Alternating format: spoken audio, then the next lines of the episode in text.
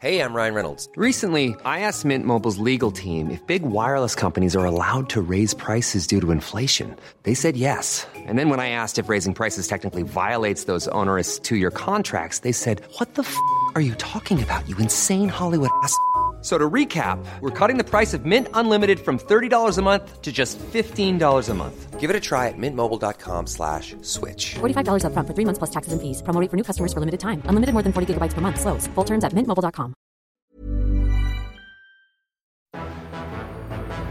It's December 1st, 1900, and another remarkable event is about to be uncovered by Arion, Rebecca, and Olly, the Retrospectors. Picture it thousands of beer barrels being emptied into the streets. But this wasn't a teetotaler revolution. Even the most hardened boozer wouldn't have touched these because the contents were laced with arsenic. Yes, and the backstory to this moment of massive beer wastage was that lots and lots of people had started turning up to hospital, and doctors really didn't know what the story was. And initially, they had actually made the connection that it was something to do with alcohol, but what they thought was that it was a condition that they called alcoholic neuropathy, which was basically people drinking too much. And the symptoms were characterized by progressive paralysis, dropping of the hand and feet, and extreme tenderness of the soles and leg muscles. So dozens of people turned up all over Manchester and Salford with these symptoms at hospital. And the doctors basically thought the patients weren't being honest. If you read between the lines, it must have gone a bit like, "So, do you drink beer, sir?" Well, yes, but no, do you drink a little bit more than you should? Well, not not really. Don't worry, sir. We won't judge you. Yeah, he's a chronic alcoholic, and that's just what they assumed all these people were because they'd all drunk beer once. Right, and part of what was underpinning their lack of belief in the people that they were treating was that largely the people who were turning up to hospital were poorer and more working class people, and there's a very good reason for that, which we'll explain in a moment.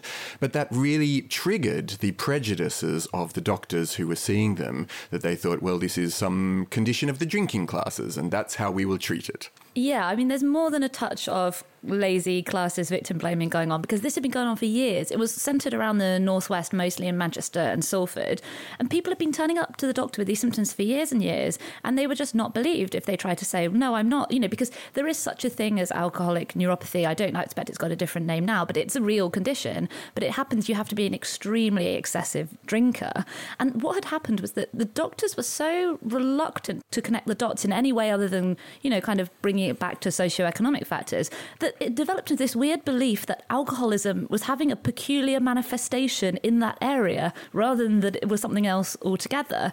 Dr. Kelynack of the Manchester Royal Infirmary had written. Multiple neuritis, which is another word for this, has long been recognised as a common penalty borne by those who indulge in alcoholic drinks in Manchester and district. You know, people knew it was happening, and they'd kind of just been like, well, I guess that's what happens if you drink a lot in Manchester. And there were two news events that served to just reinforce their assumptions. The first in 1900 was the ongoing Boer War, and people were being accused of having massive drunken celebrations every time there was a major victory, like there was in 1900 at Mafeking, which made a hero out of British leader Robert Baden Powell, who we spoke about on the first Boy Scouts episode of July 29th. But there was also this general election, the so called khaki election in October, that was called early by Lord Salisbury, then Conservative Prime Minister, and he was hoping to just sort of ride this patriotic tide back into office. But people had long thought that elections triggered mass drinking events in any case, so they were looking at these. They do in me. Which is understandable. but these two events came to be kind of ways that doctors went, well, look, they've just been out there being louts on the streets getting drunk, and that's why they're in here now. Yeah, it was only when the scale of this epidemic revealed itself that people truly understood what was going on, which was that various brewers in the north of England had perhaps been poisoning their customers for years and not realizing it. And in total, over 6,000 people suffered from arsenic poisoning through beer drinking throughout England, and at least 70 people died. And in fact, the likely cause for the poisoning of beer was the malt substitutes and sulfuric acid being used to speed up the brewing process. And the cheap stout that people were drinking was known as fourpenny beer, which I know that, like, with inflation and all of that, but the idea of getting a beer. Try getting a beer for a fourpenny these days. Oh, that's, that's a dream.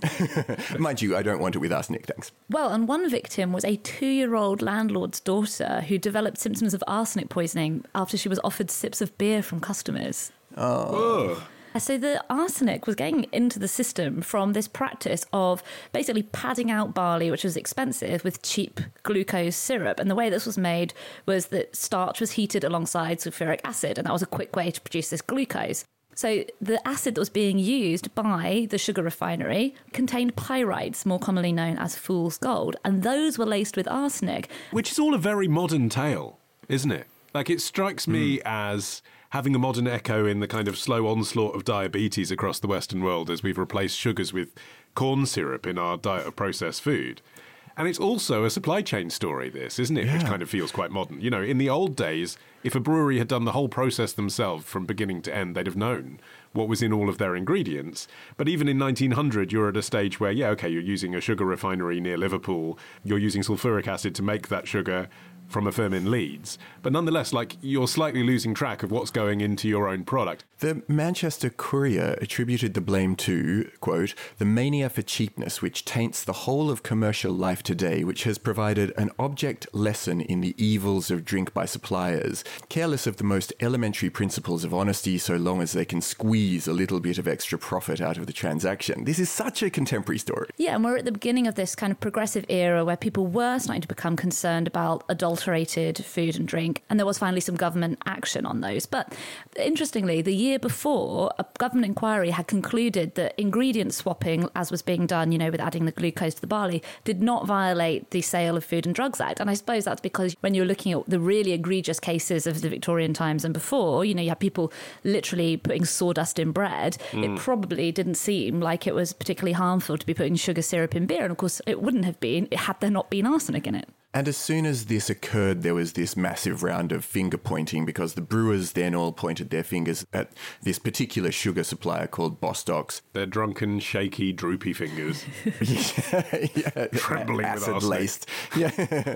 uh, and Bostock then pointed their fingers at an acid supplier called Nicholson's. And Nicholson said, Well, we never promised to supply you with unharmful acid, as if they just didn't know what the, the sugar companies were going to be doing with their acid in any case and serving it up to people. And the claims mounted up to this massive whopping bill of £136,000 that brewers were then expected to start paying back to customers who had been wronged by this. But it eventually all fell on Bostock, which was the sugar supplier. And although there would have been obviously a lot of public sympathy for the families who were affected by this, it is complicated, I think, emotionally by the fact that alcohol is a poison. You still get this, don't you, with victim hmm. blaming when someone has, you know, in the tabloid vernacular, done it to themselves. Hmm. No one drinks because they think it's good for them. Although, admittedly, there was probably more mixed messaging about that in 1900. But nonetheless, it's a recreational product that we know is not healthy. So hmm. the brewer was able to kind of imply look, sorry we didn't harm your health in the way you were expecting, but you don't drink our stuff to, to be healthy.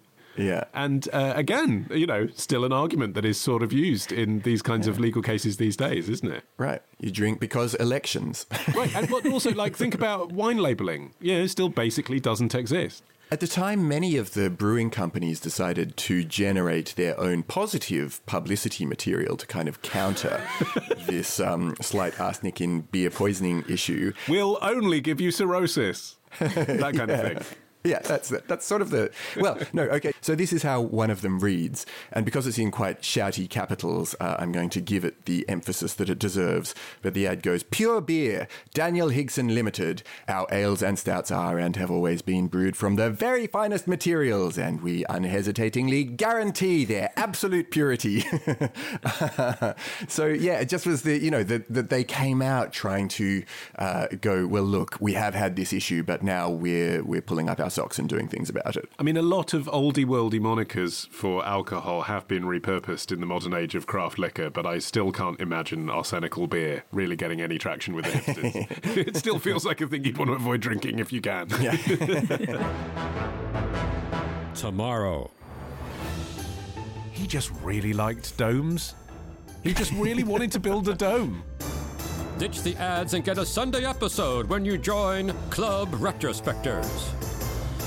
Subscribe now on Apple Podcasts, part of the ACAST Creator Network.